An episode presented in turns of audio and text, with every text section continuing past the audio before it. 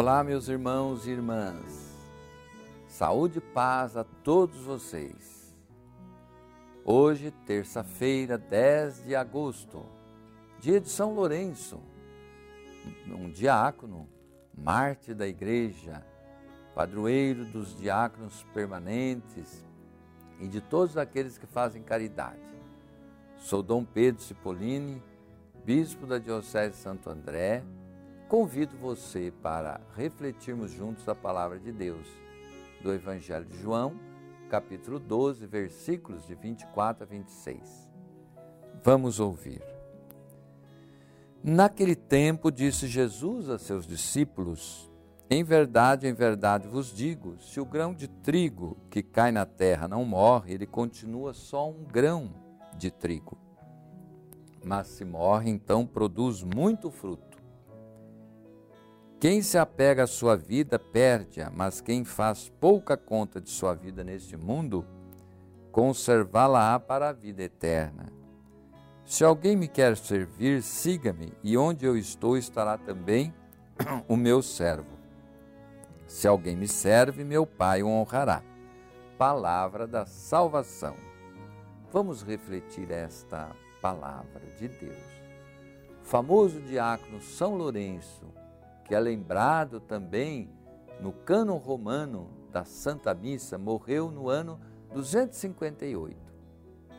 E um século mais tarde, sua memória, 10 de agosto, é atestada por importantes documentos da Igreja.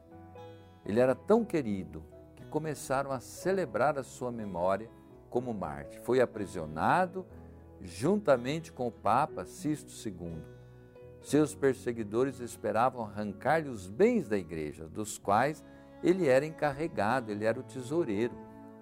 Ficaram furiosos quando Lourenço lhes revelou que os bens da igreja eram os pobres e que ele havia distribuído entre eles os bens da igreja de Roma. Foi torturado em fogo lento. Sua serena coragem contra a tortura motivou muitos pagãos a abraçarem a fé em Jesus Cristo. Foi sepultado no campo de Verano, na via Tiburtina, em Roma, e sobre seu túmulo está construída uma basílica.